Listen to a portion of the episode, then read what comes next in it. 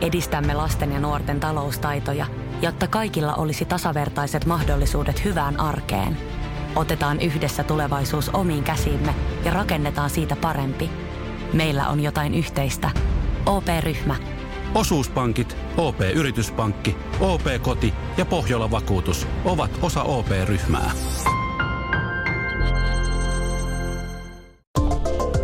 Moottoriturvat on autoaiheinen podcast, jossa kommentoimme autouutisia maailmalta ja raportoimme tekemistämme koeajoista. Autokäräjillä etsimme kuulijoillemme sopivia hauskoja autoja. Minä olen Antti.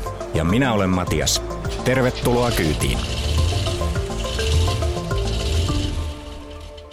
Moottoriturvat jakso 41 pärähtää käyntiin äh, ranskalais, ranskalaisittain Pösö 3008 GTn koeajolla. Meillä on ollut tosiaan tällainen mustavalkoinen kissaeläin, kai sekin on sitten, kun se leijona-logo siinä keulalla on. GT tosiaan, joka tarkoittaa 180 heppasta dieselmoottoria ainoastaan. Etuvetoinen auto, mutta tällaisen joku katumaasturin elkeet on muotoilussa. Minkälaisia mietteitä? Mä en ole ajanut pösöä vuosikausiin. Hmm. Ne oli vähän silleen, että mitäköhän nämä niin kuin nykyään on. Ja sitten oli vielä jännää, kun oli vähän aikaista ettu Citroenia ja miettiä, että onkohan tämä nyt niin kuin samanlainen vai ei. Mä olin jotenkin myönteisesti yllättynyt. Se oli aika kiva auto. Joo, kyllä, samaa ja, mieltä. Ja se oli, siis se mikä oli kiinnostavaa tässä just tämän Sitikan jälkeen oli se, että kun Citroenista oli tietoisesti tehty tällainen hyvin mukavuusorientoitunut ja leppoisa, niin tämä on taas niin kuin yllättävän erilainen. Se on niin kuin paljon germaanisempi. No juuri toi on se sana, jota mä oon kanssa käyttänyt tässä näin, että auto, joka niin kuin lähtökohtaisesti muotoilultaan ottaa aika ison askeleen poispäin ranskalaisista pehmeistä linjoista ja, ja todellakin se, se jämäkän vaikutelman antaa sekä ulkonäöllä että ajo-olemukseltaankin. Nimenomaan näin, siis kun se, nehän on ollut mun mielestä, ja mä oon joskus aikaisemminkin täällä maininnut, että mä oon ollut niin kuin silleen yllättynyt siitä, että mun mielestä uudet pösöt on hyvän näköisiä. Ja. Se on jotenkin saatu esimerkiksi takavalot ja muut sellaiseksi niin kuin kivan mm. särmikkäiksi, ja ne erottuu tuolta. Mutta se mikä oli, se ehkä se suurempi yllätys oli just se, että se on yllättävän mukava, hyvä auto ajaa. Että siinä on ihan hyvä tuntuma ja, ja sillä lailla. Ja sitten kun ne on edullisia. Niin, se on aika Eli... jännä juttu, joo. Se häkellyttää tässä, niin kuin, mitä, miten voi olla niin kuin eurooppalainen auto, joka uutena maksaa hyvällä sisustuksella lainausmerkeissä vaan 46 tonnia. Ja se on niin kuin kaikista kallein versio, mitä sieltä löytyy. Niin nimenomaan se, että kun nämä on 20 jotain tuhatta alkaen ja sieltä saa ihan järkevän oloisilla perusvarusteilla alle 30 tunnilla tämmöisen 308, että mm. tosiaan tämä 180 heppanen GT versio on kaikkein kallein, mitä löytyy. Ja siinä on niin kuin oikeasti hyvät varusteet Joo. ja aika hienot sisustukset ja ihan asialliset hyvät materiaalit ja se on silti vain 46 tonnia. Mutta se on aika kilpailukykyinen, jos ihmiset pääsee niin kuin perus ennakkoluuloistaan eroon ja kävisi kokeilemaan. Joo, se on totta. Jotenkin se ei tule välttämättä ensimmäisenä mieleen. Mutta että mä kun sitä itse katsoin, okei, tässä on niin diesel etuveto, 180 hevosvoimaa, 400 Nm vääntö, 9 sekkaa 0 100. Se on, niin no okei, ihan ok. Mun mielestä se tuntui voimakkaammalta suoraan sanottuna kuin mitä noin lukuarvot antaa ymmärtää. Se tuntui nopeammaltakin. Ehkä se vaihteisto antaa sen vaikutuksen. Vaihteisto toimii mun mielestä aika hyvin siinä. No se on tällainen mukava perheauto tietysti sekin, että, että, että tällainen ohituskiihtyvyys ja, ja moottoritien luiskalta lähteminen on se olennainen, niin, nollasta sataan lähteminen. No, ja siihen se on tarkoitettukin, mitä kuuluu taas mun mielestä sarjaan vähän siis Citroenin ja jämäkämmästä luonteesta huolimatta niin kuin autoihin, jos on aika turhaa, että niissä on jotain sportnappeja. No, koska ei ton tyyppistä autoa, joka ostetaan tilan ja mukavuuden mm. takia, niin, niin ei sitä ajeta lujaa mutkiin mm, niin kuin noilla kohtaisesti ollenkaan. Joo. Mä itse olisin valinnut ehkä sieltä sen Allure-varusteisen 165 heppasen bensamoottorin ja, ja maksanut 34 tonnia. Niin. Se, sitä voi ruveta miettimään oikeasti, että mm. mitä sillä sitten saa. Siis mä tykkäsin näistä, näistä GT-varusteen varustelun niin kuin viimeistelyistä näissä penkeissä ja tikkauksista ja, ja muista. Ne todennäköisesti ei ole ihan samalla tasolla kuin se no, ei varmaan joo. pykälä alemmas, mutta, mutta hinta kieltämättä putoaa kanssa. joo, että siis niin kuin, toisin kuin nyt niissä sitikoissa niin, tai DSissä, niin, niin tässä ei ollut niin kuin, sorruttu kikkailuihin, muuta kuin sen ratin osalta. Tietysti siitähän nyt on ollut pitkään tässä nyt niin, jo. no siitä ratistahan kai on pakko puhua, niin, kun kyllä. ei ole niin kuin käsitelty tätä pikkurattipösöä mm. ollenkaan. Mitä mieltä se oli? No, kun siitä tuli se heti sellainen vaikutelma, että no onpa, onpa näppärä ja onpa ketterä ja onpa nopea ja tällainen niin kuin positiivinen vaikutelma siitä. Mä ajattelin, että tässä on varmaan tosi nopea ohjausvälitys, koska se tuntuu niin kuin siltä, että pienellä liikkeellä tapahtuu paljon, mutta itse asiassa niin se ei ollutkaan niin, vaan se on melkein kolme kierrosta niin kuin, päästä päähän on, on tavallaan se, miten sitten tarvitsee ruuvata, ruuvata kääntää, kääntääkseen autoa, mutta, mutta se jotenkin se säde vaan, kun se on pienempi siinä ratissa, niin antaa sen, sen vaikutelman, että kun kädet tekee pienemmän liikkeen, niin sitten se on, on ketterämmän oloinen. Mä olin jotenkin lukenut hirveän paljon juttuja siitä, että, että se on ihan huono ja sitten mm. se ratti on silleen, että sä et näe mittarista niin. ja muuta. Mutta ainakin näin niin kuin tällaiselle mun mielestä keskimittaiselle tai kohtuullisen pit, pitkälle mm. ihmiselle, niin ei mulla ollut mitään ongelmaa. Mä näin hyvin sen ratin, hyvin siihen mittaristoon, kaikki toimii ihan mainiosti. Ja se oli itse asiassa, kun siihen pienen totuttelun jälkeen, niin se oli yllättävän toimiva ratkaisu. Mä ymmärrän kyllä sen ajatuksen siitä. Kyllä, joo. Mulla se oli jotenkin, kun mä sen otin auton käyttöön, kun mä kävin hakemaan sen tuolta maahantuojalta, niin se oli kyllä niin kuin, se oli, se oli ihan keskellä mun polvia, polvien välissä se ratti, että se oli kyllä tosi matalalla. Et sitten kun sen hilas sieltä ylöspäin, niin sitten se toimi ihan hyvin ja ja, ja se mittaristo onkin tottuu aika nopeasti. En mä... Kyllä mä ihmettelen silti, että sä oot sitä mieltä, että siinä ei ollut kikkailu niissä, kun niissä on ne animaatiot kuitenkin, kun ne pyörii. No ne samat animaatiot, joo, no joo, sinne kyllä. reunoille ne, ne Juu, joo, kyllä. Samat tällaiset nopeutta arvostavien ihmisten tuota, tällaiset hita, tai niin kuin, mm, Samat ongelmat niiden animaatioiden hitaudessahan siinäkin on toki kuin äh, tuolla noissa sitikoissa tai DSissä. Sä käytännössä tietysti valitset vain pari juttua, mitä sä yleensä mm, käytät, ja sitten sä asettelet sen niin, että, sille, että se kestää kaksi tai kolme sekuntia pidempään, kun se pyöräyttää ne uuden näköiseen muotoon, niin, niin ei ehkä ole se Ei, ei ole, joo. Mua niin kuin tässä ajettavuudessa. Sieltä löytyy itse asiassa aika hauskoja niin kuin vaihtoehtoja siihen mittaristoon. Musta se on kiva, mm. että sitä saa säätää. Se on musta ihan ok toteutus siinä mielessä, että saat aika vapaastikin valita, että mitä sä haluat siihen näytölle ja muuta. Se, mikä noin niin kuin käytettävyysasioissa huvitti, niin tämä oli niin kuin suomenkielinen tämä auto. Niin. Ja nyt siellä oli sitten e, Google Translate oli tehnyt hommat, nimittäin jos sä kirjoitat navigaattorissa, että rupeat näppäimistä mm. kirjoittamaan, niin, niin siinä spacebarissa lukee tila.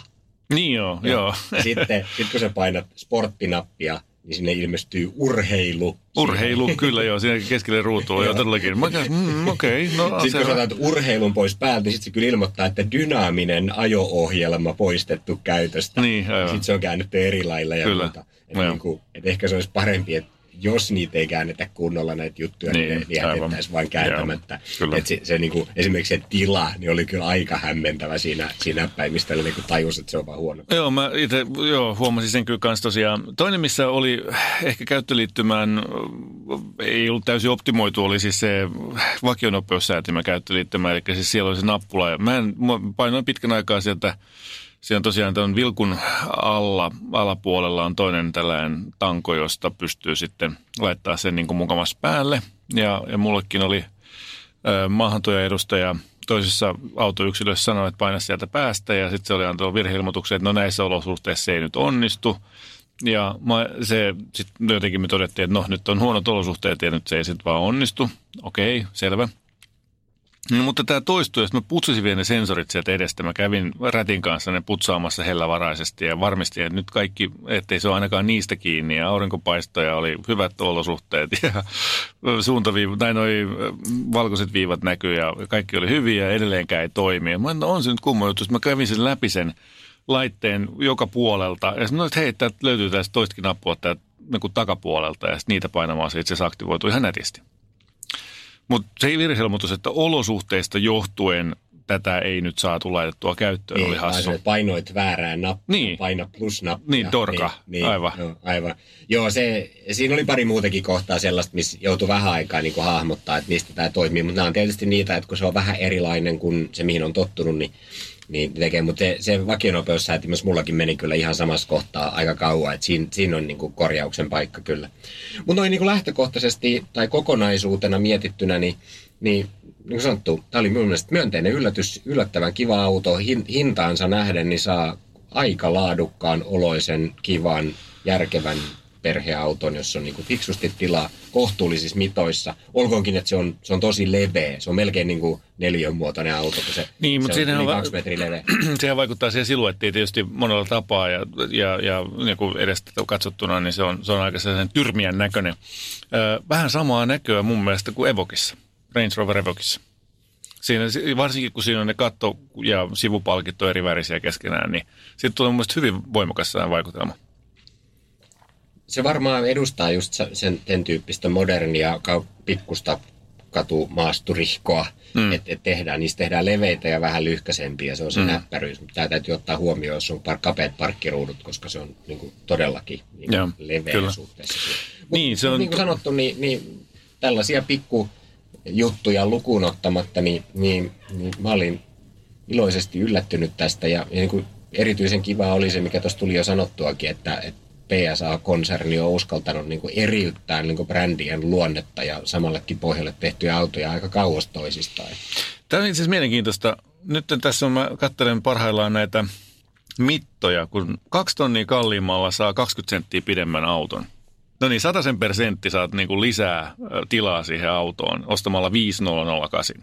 Ja kun mä katselen täällä näitä leveysmittoja, niin se on itse asiassa täsmälleen saman levyinen auto. Ja sitten sama hengenveto voi todeta, että, että se on itse asiassa kaksi senttiä lyhyempi kuin alkuperäinen X5, joka oli olevinaan sekin aika iso auto. Et, et sinänsä niin kuin puhutaan ihan hyvin, hyvin tilavasta pelistä ja, ja, tuota, ja tosiaan niin tämän 5008 hinnat lähtee 26, tai kun 28 tonnista. Et tota, aika, aika edullisella pääsee kiinni näihin ja sillähän ne varmaan on myynytkin tuolla ää, auto, autovuodeksi ja mitä näitä nyt on muita vastaavia autoverkkokauppajuttuja. Niin, eli vielä tuosta alustasta. Se, mikä oli mainio, niin okei, to, sanottiin, että on, on jämäkähkö jousitus ja, ja ö, sellainen niin kuin tyrmien oloinen ajaakin, niin ö, siinä oli myöskin sit se, että se ei ollut kuitenkaan se epämukavan niin kuin kovan terähtävä. Eli siinä oli mun mielestä niin kuin aika onnistunut tällainen puslat oli varmaankin valittu sillä lailla, että, että vaikka sillä ajaa terävään koloon tai töyssyyn, niin se ei sillä niin kuin lyö vastaan, vaan se ottaa sen kuitenkin aika sillä niin kuin eheän tuntuisesti iskun vastaan ja, ja tota, ei hirveästi heilauta sitä kor- korjaa. Mielestäni se on aika hyvä, hyvä kompromissi sellaisen, että niin kuin mutkaherkkyyden ja, ja toisaalta mukavuuden välillä. Pikkusen semmoista näpäyttelyä, sit, jos se oikein mi- minismiehen kiharaa tai mukulakiveä, mm. jos vertailee esimerkiksi vähän sit aikaa koeajettuihin vähän aikaa sitten koeajottiin Volvoihin, niin, niin ei tämä ihan samalla tasolla ollut, mutta Joo. yllättävän toimiva. Joo, kyllä. Ja sitten kun se diiseli eh, hiljeni aika mukavasti isolla vaihteella maantiellä, häipyy taustalle, niin, niin se on semmoista mukavaa GT-meininkiä.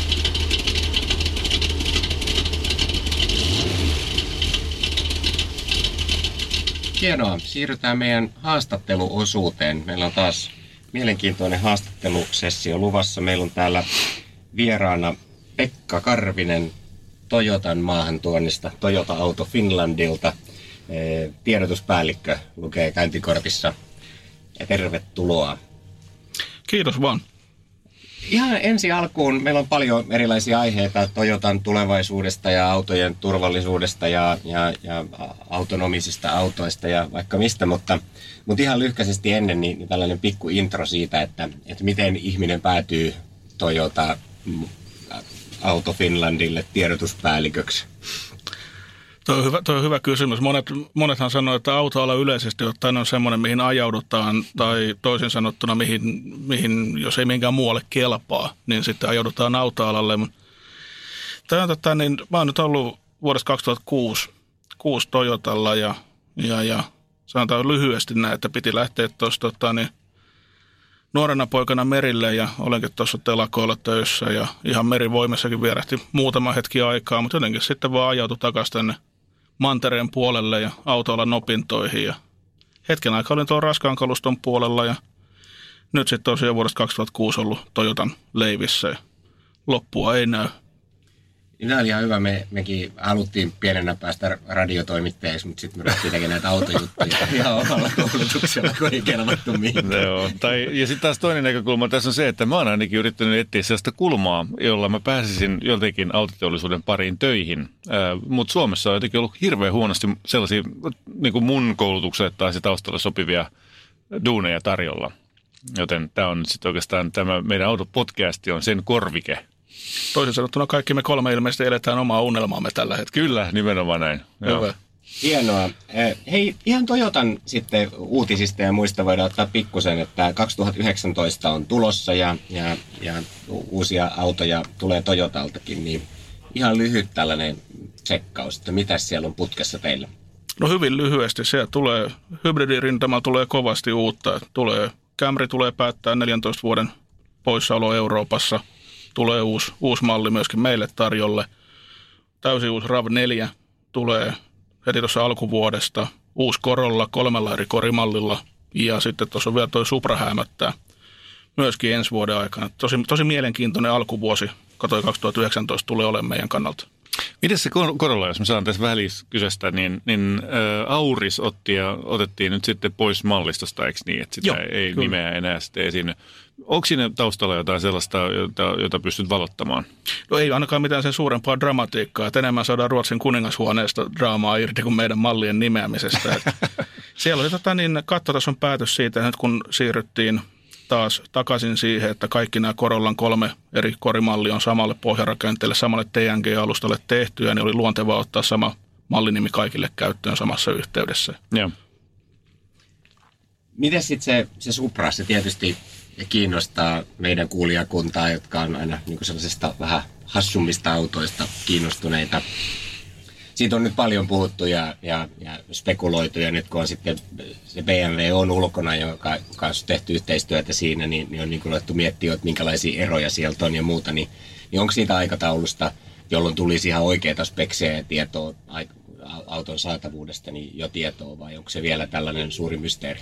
No mä en tietenkään voi sanoa sitä tässä ääneen, että speksit valottuu tuossa alkuvuodesta par- paremmin, hmm. paremmin ja että niin parempi, että lähde ulkomuistista valehteleen sitä vähän, mitä, mitä itse on saanut aiheesta kuulla. Mutta tosiaan totta, niin että BMWn kanssa yhteistyössä ollaan tota tekemässä. Ja ideana on hyvinkin pitkälti se, että siinä on Toyotan suunnittelutiimi ollut, joka on luonut autoa ja käytännössä sitten BMW vastuulle jää se auton kehittäminen tämmöiseksi niin kuin sarjatuotantovalmisteiseksi urheiluautoksi. Ja totta kai heillä tulee sitten olemaan myöskin oma, sanotaanko sisarmalli tai serkkumalli samasta pohjasta, myöskin omassa valikoimassa.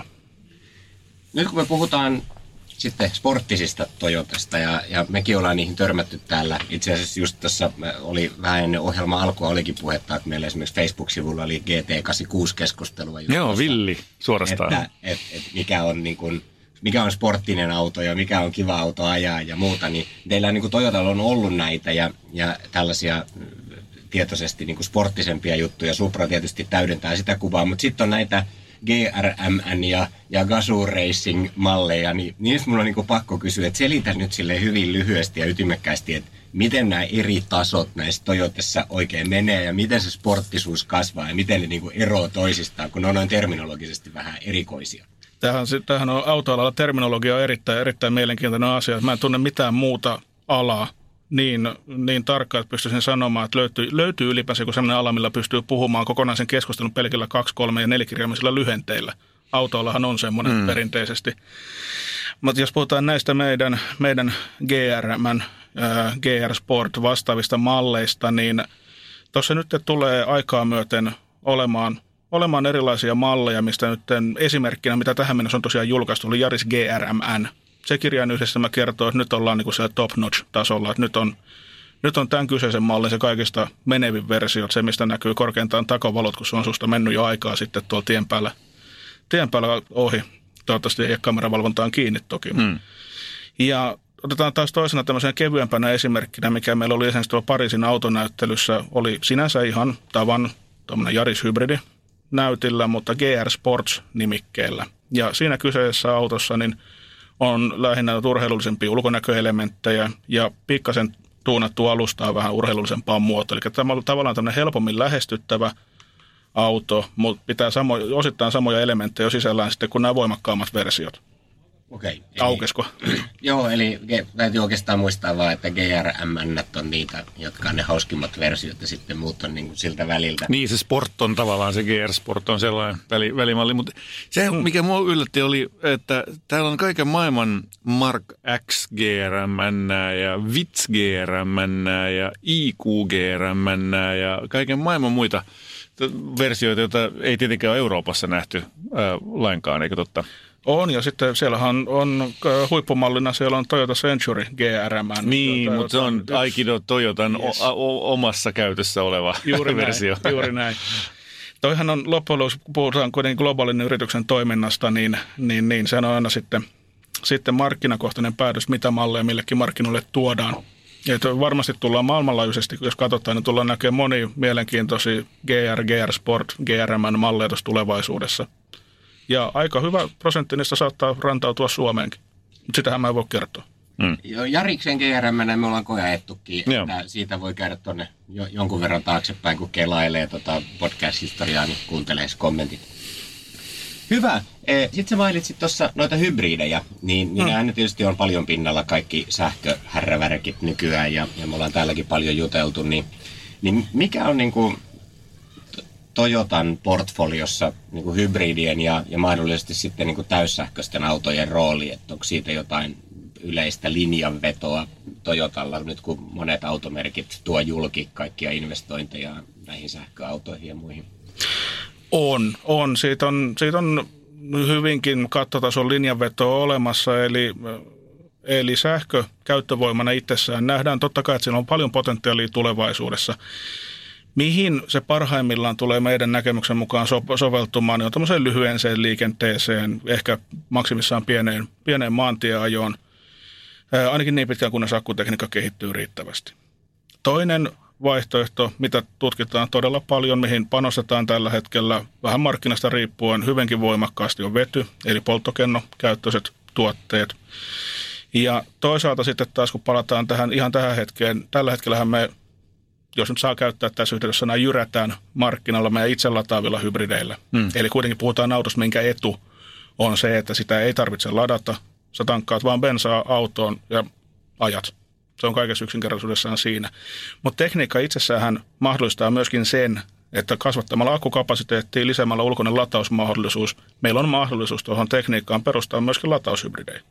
Mutta lataushybridiä ei voi sanoa, että sitä itsessään vaivaisi mikään, mutta edelleen kysymys on siitä, että miten sitä autoa käytetään. Onko järkevää koko ajan rahdata mukana raskasta akkupakettia vai onko sitten kuitenkin tämän perinteisempi tekniikka sopiva, ainakin tälle välimallin tämmöisen niin ylimenovaiheen tekniikkana, mikä toki tuo ylimenovaihe tulee kestään useita vuosia.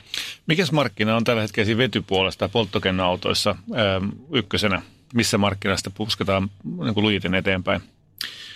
Euroopassa tällä hetkellä Toyotan osalta, niin kyllä käytännössä Saksa on se, missä voimakkaimmin mennään eteenpäin. Että vedyn käyttö on niin voimakkaasti sidoksissa siihen yhteiskunnan infraan itseensä, mm. että onko, missä muussa roolissa vetyä on. Että jos vaikka olisi isokin automarkkina niin kuin Saksa, sekään ei pyörisi vetyautojen osalta vaan sillä, että siellä on ainoita vedyn käyttökohteita olisivat autot, niin kukaan ei kehittäisi infraa sen ympärille. Joo. Eli vety on laajempi ratkaisu kuin pelkästään autot.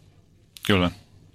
Toi joku mulle jossain vaiheessa tuossa naureskeli tätä itse lataavaa hybridiä sellaisena terminä, että se on niinku siis aggregaatti mukana eh, autossa, joka on Mm. niinku ikään kuin hybridi, paitsi että se ei ole oikeastaan, vaan siinä on vain niinku isompi akku tai, tai jotenkin näin, niin se kuulostaa kieltämättä vähän sellaiselta markkinointiosaston keksimältä sa- sanasysteemiltä, mutta, mutta siis niin kuin ajattelette, että, että se lataaminen on kuitenkin sen verran vielä harvinaisesti hankalaa tai jotain muuta, että se on niin kuin helpompaa loppukäyttäjän kannalta, jos, jos niin kuin hyödynnetään tiettyjä hybridihyötyjä, mutta ei tarvitse sit miettiä tätä lataushommaa. Tuossa on useampia aspekteja. Ensinnäkin tämä jälkimmäinen on nimenomaan se, että onhan se väistämättä selvää, että jos meillä on ajoneuvo, mihin tankataan sekä bensiini että ladataan sähköä, niin se jompi kumpi jätetään pois, niin se on silloin helpompaa. Kyllä. Mutta ennen kaikkea tuolla haluttiin lähteä hake- hakemaan sitä takaa. Me törmätään edelleen tänä päivänäkin siihen, että me ollaan 20 vuotta nyt, että tuo tekniikka on meillä ollut käytössä. Suomen osalta niin 2003-2004 vuodesta on tuotu hyvinkin voimakkaasti hybriditekniikkaa alkuun Priuksen sitten muiden mallien osalta osalta esille, niin edelleen tänä päivänäkin me törmätään siihen kysymykseen, että okei, no kuinka usein tämä pitää ladata? Mm. Mikä on sähkölaajo matka tällä autolla ja, ja tuota, niin, ää, haluttiin lähinnä tehdä tämmöinen ero siihen, että yksiselitteisesti kertoo, että tämä on itse latava, eli tätä ei tarvitse ladata. Miten nämä nyt sitten nämä tulevat, kun sä sanoit, että ensi vuonna on tulossa paljon hybridejä, niin onko ne nyt siis näitä itselataavia vai plugin hybridejä vai kumpiakin nyt sitten, mitä teidän portfoliossa on tulossa? Siellä on nyt tämän vuoden, anteeksi ensi vuoden osalta, mitä on tulossa, niin ne on itselataavia hybridejä. Just, okei. Okay. Selvä, se on ihan mielenkiintoinen linjanveto. Noin niin kuin, ja ei mullakaan ole siihen kovin voimakasta kantaa, että just tuossa kun taas yritin saada tuota lataustolppaa tuossa toimimaan tänne tullessa, niin, niin, niin, niin muistelin sitä salasanaa, niin mä ymmärrän ne tietyt haasteet, mitkä sähköautojen mm. lataamiseen yhä liittyy. Tuo on tavallaan helppo, jos halutaan sitä niin kuin levittää nopeasti isommille kansanosille, niin siinä on tietty logiikka. Hmm. Siis tähän käyttövoimiin vielä sellainen, että oliko teillä jotain linjanvetoa tuon dieselin suhteen, että mitä sille, mitä sille nyt sitten käy teidän osalta? No dieselin suhteen on siinä mielessä helppo linjanveto, että toi meidän, meidän tota niin, niin, emoyhtiömme ilmoitti tuossa jo Geneven autonäyttelyssä tämän vuoden keväällä, että dieselit on henkilöautojen osalta niin, ja meidän osalta niin slut ja finis. Hmm. Eli, eli niitä ei enää tule meidän henkilöautomallistossa näkemään, että sitä ei pääse, sitä ei pääse mihinkään eikä tarvitsekaan meidän mielestä päästä. Että hyötyautoissa, että meilläkin puhutaan alle 3,5 tonnisista, eli pakettiautoista tai Volvo-pakettiautoista, niin siellähän diiseli tulee säilymään pitkään, pitkään ja hartaasti vielä, niin erittäin validina voimanlähteenä. Mutta henkilöautojen puolesta, niin, niin, niin siinä nyt on syitä useampia. Yksi on tietenkin ihan se, mikä ollaan markkinalähtöisesti huomattu, että tälleen puhutaan mainstream mainstream-autoista, niin kaikissa segmenteissä dieselin kysyntä on yksinkertaisesti Euroopan tasolla vähentynyt hmm. merkittävästi. Se tekee silloin vähemmän houkuttelevasti kehittää ja valmistaa niitä. Ja toisaalta ei sitäkään pääse mihinkään tämä viimeaikainen uutisointi ja keskustelu aiheen ympäriltä, niin ei sekään niin varsinaisesti hyvää ole tehnyt dieselille. Ja totta kai sitten viime kädessä vielä se, että teknisestihan kaikki on mahdollista. Sitähän, sitähän ei käy kiistäminen, mutta se, että on mitä, mitä enemmän joudutaan dieselin pakokaasujen puhdistamisen eteen tekemään, niin varsinkin näissä puhutaan mainstream-merkeistä, niin kyllä se kustannuksella alkaa käydä niin raskaaksi, että herää kysymys, onko kenelläkään enää halua maksaa, maksaa sitten autossa niin paljon, mitä se tekniikka vaatisi. Selvä, jäämme miettimään tätä. Just tuossa luin uutisista, että Pariisi aikoo kieltää kehätien sisäpuolelle tulemisen vanhoilla dieseleillä nyt tuossa kohta. Niin okay. Se alkaa tapahtua. No niin, voi Suomesta tehdään Joo. dieseleiden hautausmaata, kun niitä käydään sitten hakemaan niitä vanhoja dieseleitä tänne. Kaikki kilvan, joo. Miten jos mennään vähän tulevaisuuteen pidemmälle vielä, niin tietysti toinen tällainen kiinnostava ja koko ajan toistuva keskusteluaihe on sitten autonomiset autot ja, ja itsestään ajavat autot. Mites Toyotan niin filosofia niiden suhteen? Se on, filosofia on se, että kaikkia tutkitaan ja kaikkea kehitetään. Että meillä tuo automaattinen ajaminen, niin siinä halutaan nähdä, että kaikista tärkein kriteeri on aina ja ehdottomasti numero ykkösenä turvallisuus. Eli mikään automaattisen ajamisen osa-alueen kehitys ei saa mennä turvallisuuden edelle. Et kellään auton valmistajalla tai osajärjestelmän valmistajalla ei varmasti ole mielenkiintoa semmoiseen uutisointiin, että automaattisesti ajava auto ajoi ihmis, ihmisten päälle tai pyöräilijöiden päälle ja nyt sitten tutkitaan, mikä meni pieleen ja koitetaan kehittää asiaa uudestaan. Eli siinä vaiheessa, kun autolle sallitaan automaattinen ajaminen, niin sen täytyy olla virheetöntä sen toiminnan. Ja, ja kyllähän järjestelmät kehittyy sinänsä kaiken aikaa, että jos niin kun lipsauttaa jo tuonne aktiivisen turvallisuuden järjestelmien puolelle, niin ja puhutaan tällä SAE-tasolla käsitteellä, niin mehän ollaan jo SAE-tasolla kaksi mm-hmm. tiettyjen automallien osalta automaattisessa ajamisessa. Mutta edelleen lähdetään siitä, että kyllä kuljettajalla pitää pitää olla jatkossakin niin täysvastuusen ajoneuvon kuljettamisesta. Eli taso 2 käytännössä tarkoittaa sitä, että tosiaankin kuljettaja on vastuussa siitä, että mihin se ohjaa, mutta se osaa ohjata niin kuin kaistojen välissä isoilla teillä itse. Kyllä, ju- juuri ja näin, kolmonen juuri on sitten jo sellainen, että se osaa mennä vähän muillekin alueille ja nelonen on sellainen, että ei hirveästi tarvitse enää vahtia ja vitonen on sellainen, että sä vaan tilaat sen a, a, tota, paikalle ja se hoitelee itse itsensä. Juurikin näin. Toihan on, toihan on semmoinen mielenkiintoinen keskustelu, missä varmaan jos aikaa olisi enemmän, niin sitä olisi mukavampi, mukavampi keskustella enemmänkin. Että tuossa kun noissa tasoissa mennään eteenpäin, niin eihän me puhuta oikeastaan enää siitä, että mitä niin kuin on nämä tekniset tai teknologiset määrät, että aletaan puhua jo sitä auton käyttöfilosofiasta hyvin eri mm, tavalla, mitä joo, tällä hetkellä. Kyllä joo, ja se on tosiaan iso juttu, että se, se liittyy tosiaan siihen, että omistatko sinä autoa vai, vai otatko sinä vaan palveluna sen liikkumisen. Nimenomaan. Mihin korttipakka pannaan siellä autossa? Niin. Auto ei tarvitse Hmm. No hyvä, e, e, palataan vähän tänne päin nyt tästä turvallisuusasiasta kätevä aasinsilta meidän sponsorimme V-Trafikin tuotteisiin. Kiitos jälleen kerran V-Trafikille siitä, että, että tuette tämän ohjelman tekemistä. Mutta te olette Toyotalla tehnyt V-Trafikin kanssa yhteistyötä ja, ja, ja tota, sit olisi ihan kiva kuulla itse asiassa, että miten nämä liikennetiedot ja ajantasaiset varoitukset, mitä V-Trafik tuottaa, niin, niin, niin kuin teidän autoissa näkyy ja miten se niin kuin yhteistyö toimii ja mitä arvoa siitä tulee. Joo, tosiaan kiitos meidänkin puolesta V-Trafikille erittäin hyvästä yhteistyöstä ja no, pienenä mainoksena tietenkin tässä vaiheessa voi sanoa, että Toyota-merkkisillä autoilla on Suomen suurin V-Trafik-käyttäjäkunta. Olkoonkin, että käyttäjät välttämättä eivät itse tiedä, että siellä on V-Trafikin kanssa yhteistyötä, mutta tuossa vuodesta 2012 lähtien kaikki Toyota-merkkiset autot, missä on, on tota, niin tehdasasenteinen navigaattori, niin siellä on automaattisesti mukana myöskin V-Trafikin liikennetietopalvelut. Ja se on totta kai, niin se on auto, kun katsotaan kokonaisuutena, niin toi on melko pieni osa sitä. Siellä totta kai autossa tulee muita asioita sen, sen tota, niin käytön suhteen ensin esille, kun esimerkiksi mietitään, että minkälaista autoa ollaan ostamassa. Tärkeintä lienee se, että saa perheen ja kaikki kamat kyytiin ja mm. sen jälkeen ruvetaan vasta miettimään, että mitä, mitä tuo infotainment-puoli pitää sisällään, mutta mä olen esimerkiksi pitänyt erittäin hyvänä esimerkkinä nyt, tota, niin, minkä mä viimeisen kaksi-kolme vuotta navigaattorit on saanut tämmöisen automaattinavigointitoiminnon. Eli ideana se, että mä vaikka määritän maanantaina viiva perjantaina, mä lähden tähän tiettyyn kellonaikaan liikenteeseen, se rupeaa opastamaan mua töihin. Ei pelkästään sen takia, että mä osaisin ajaa välttämättä joka päivä samaa reittiä töihin, kun mulla on navigointi päällä ja mä saan saman tien ajantasaiset liikennetiedot siihen, niin mä pystyn välttämään mahdolliset ongelmatilanteet. Ja tuo on erittäin, erittäin hyvä toimiva järjestelmä. Joo, se on ihan totta. Mä ainakin täällä pääkaupunkiseudulla sille on kyllä käyttöä. Ja tosiaan kun reittejä on useampi kuin yksi, niin niistä kannattaa totta kai valita se optimaalinen. Ehdottomasti. Ja tilanteet muuttuu nopeasti. Että on paljon tietoita, no ne ei muutu niin nopeasti. Mutta sitten kun mätkästään tuolla pari autoa, ottaa hieman pelleistään mittaa tuolla, vaikka sanotaan vaikka tuossa Mekelinin kadulla, missä missä on tällä hetkellä yksi kaista käytössä Helsingissä, niin, niin, niin se on sitten tukossa seuraavat tunne.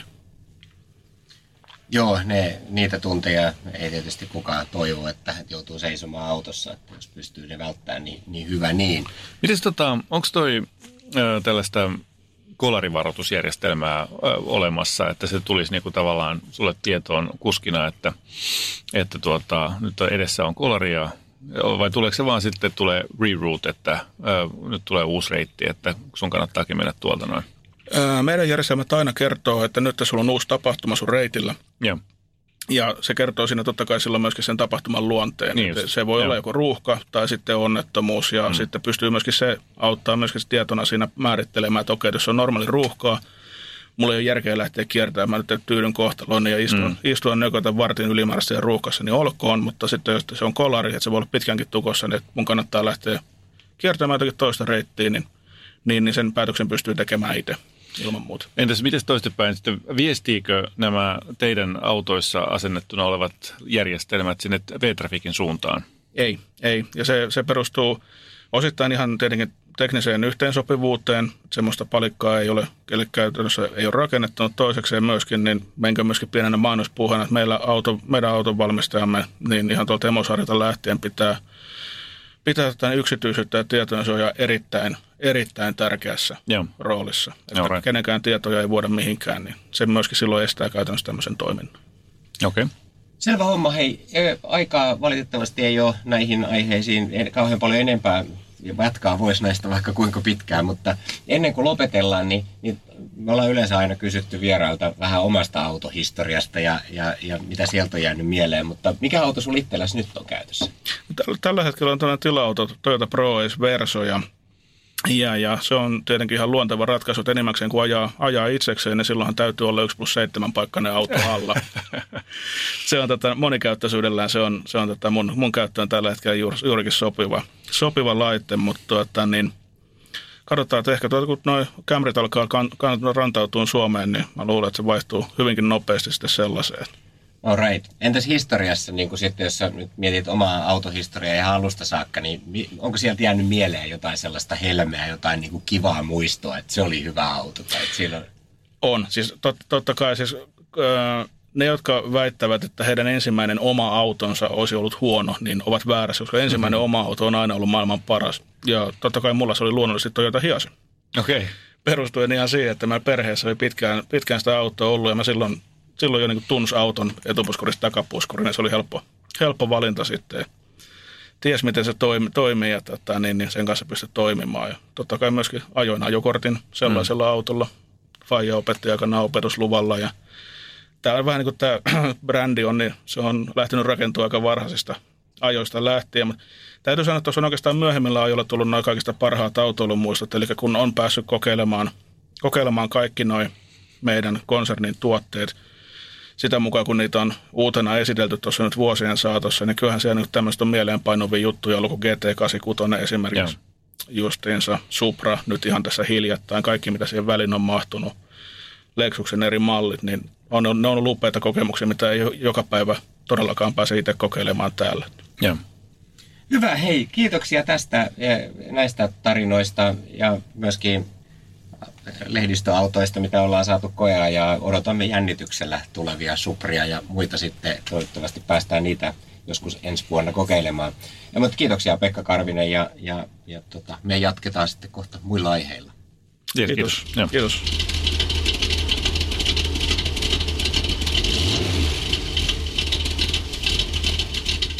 Tässä oli podcast tällä kertaa. Kiitos seurasta. Jos pidit kuulemastasi, kerro kaikille, tykkää Moottoriturvista Facebookissa ja lisää podcast-suosikkeihisi. Jos haluat jättää haasteen autokäreille, lähetä se osoitteeseen autokarajat at moottoriturvat.fi. Ja nyt on tullut aika päivän huonolle neuvolle. Kysy tarotkorteilta, mikä korko sinun kannattaisi valita. Oi, kappas, aurinkokortti. Voit unohtaa kaikki korot. Keskity vain sisäiseen matkaasi. Huonojen neuvojen maailmassa Smarta on puolellasi. Vertaa ja löydä paras korko itsellesi osoitteessa smarta.fi.